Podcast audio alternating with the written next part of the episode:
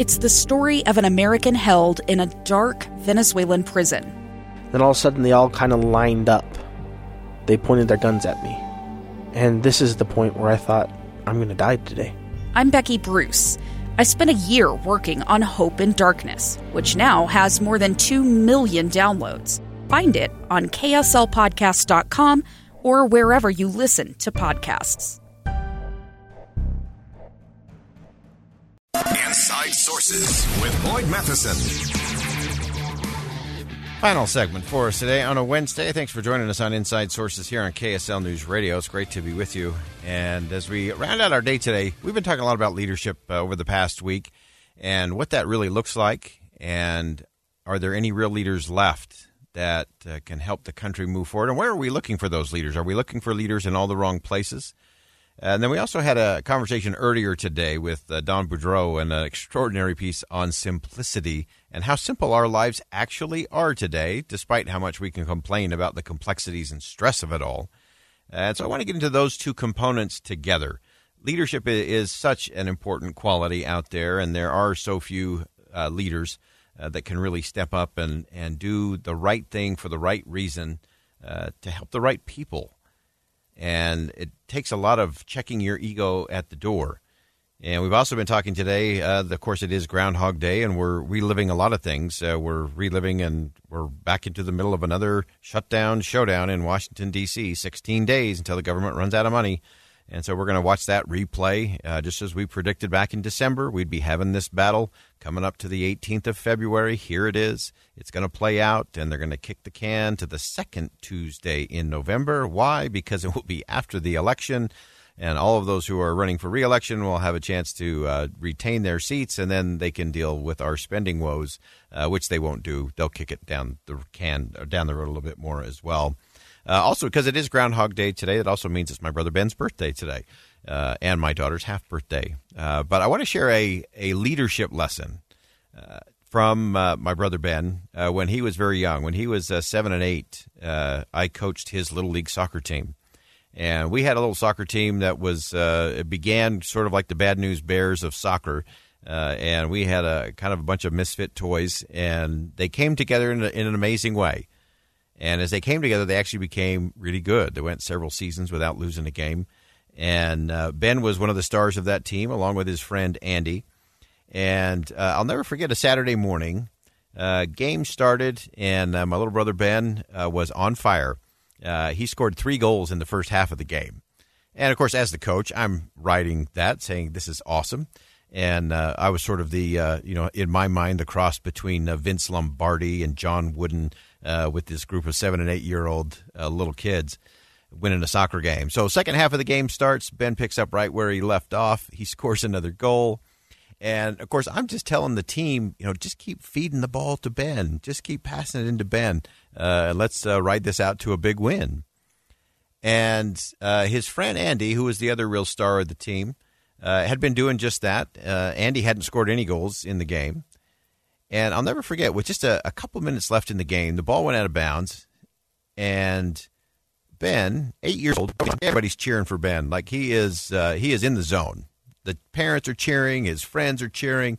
Uh, he's just rocking it. And he runs over to the sideline to me, and he says, "Hey, I've, I've scored four four goals today. Andy hasn't scored any. Let me switch positions with Andy. I promise I'll set him up to score twice before the game's over." And of course, you can't argue with an eight year old. Uh, so I made the switch. And then I stood on that sideline and I watched, uh, I think, the uh, ultimate effort I've ever seen by any athlete at any level of sport.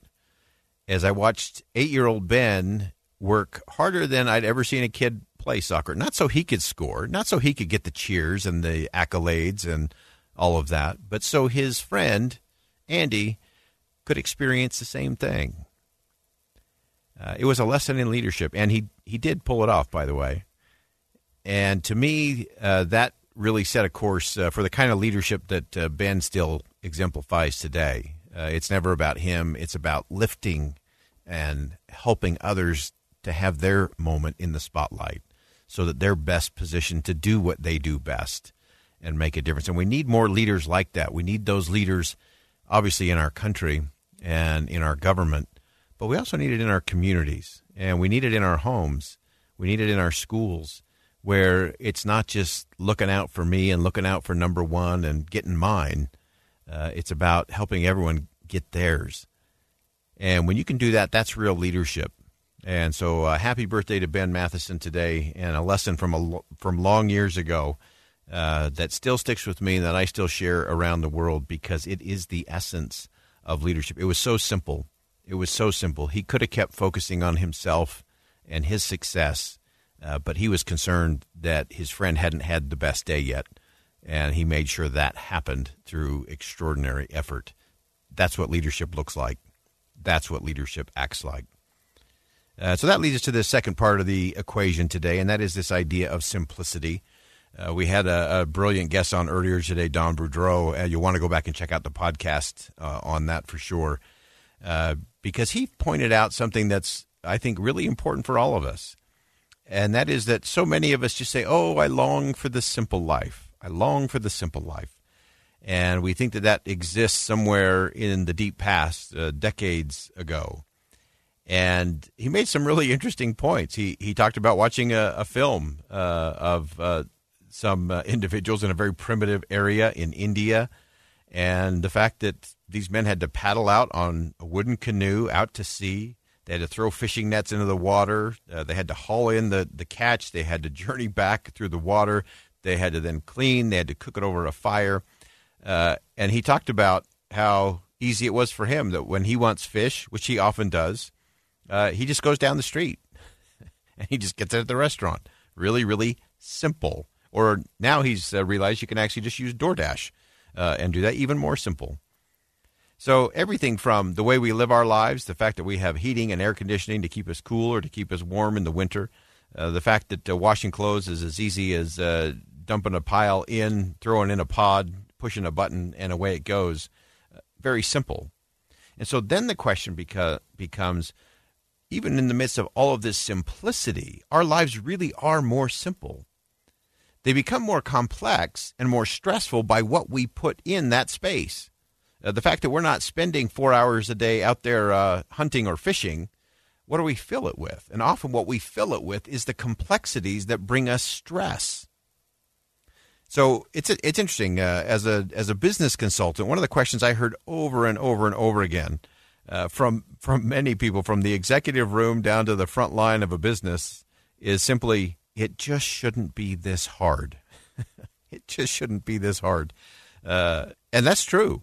I think Norman Vincent Peale probably said it best. He said, We struggle with the complexities and avoid the simplicities.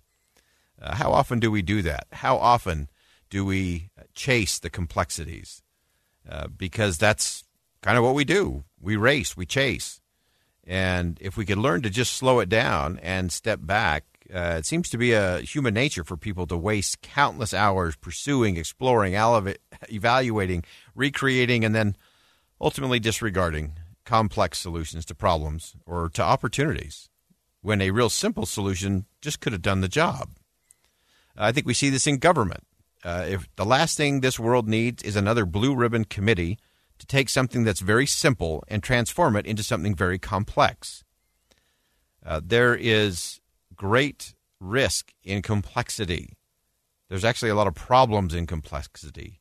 Uh, the power is in the simplicity.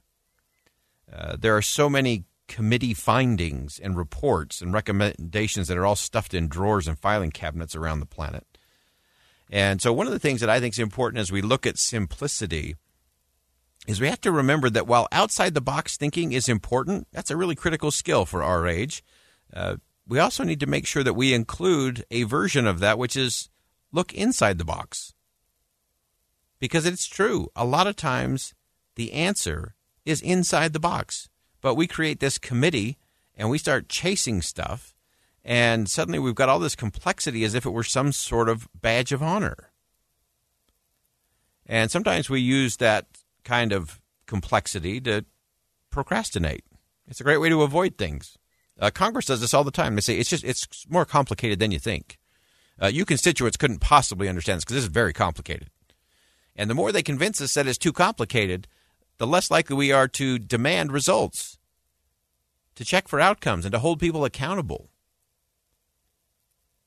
And so we have to we have to change that. We have to change that inclination towards complexity and instead celebrate, be grateful for the simplicity. One of our texters today uh, popped in after uh, listening to Don Boudreau and his piece on the simple lives. Uh, said this: said we really need to show gratitude and appreciation to those who make our lives easy and simple. Uh, that's important. We should do that because uh, there are a lot of people who make our lives a lot more simple than they used to be. And the test is, you know, what do we do, especially in our our personal lives? Uh, how much are we chasing the complexities? How much are we creating the complexities? Or are we really getting down to what is essential? And do we know what that is? Do we know what that looks like? Do we know what essential looks like in our personal relationships? What is the most essential thing? Do we know what's essential in our businesses or in our communities? Do we know what's essential in terms of what we expect out of government, local, statewide, or national? Because again, in the complexities, we often get lost. There's great danger in the complexities and chasing the complexities. And we just have to recognize that it is the simplicity. We all should be grateful for how simple our lives are. That was a think again moment for me today is that we should be grateful our lives are very simple. We complicate it by putting way too much into it and placing our focus in all the wrong places. So be simple today. Be grateful for that and then do something with that added space from simplicity. Thanks for joining us today. I'm Boyd Matheson. You're listening to KSL News Radio and right here on Inside Sources. And as always, as you go out into the world today, see something that inspires, say something that uplifts, and do something that'll make a difference your all day resource for critical breaking news, traffic and weather, and conversation about Utah's most important stories. Listen on any smart speaker, the KSL News Radio app, and in your car at 102.7 FM, KSL FM Midvale, KSL Salt Lake City, KSL News Radio, Utah's all day companion for news. Two friends taking pictures of the rising full moon on a summer night two teenage kids doing what teenage kids do. When a stranger with a gun and a death wish changed everything. It was violent, it was senseless, and I will never understand it. I will never accept it. I'm Amy Donaldson, and unfortunately, we're all too familiar with stories about how violence shatters lives. But what we rarely see is how they are rebuilt. In a new podcast, The Letter, we relive tragedy but only so we can hear the rest of the story the struggle to reclaim lives, the realities of grief, and the possibilities of forgiveness. I believe in miracles. Sometimes I thought, there are no miracles. Yeah, there are, and this is a big one. Follow the letter at theletterpodcast.com or wherever you get your podcasts.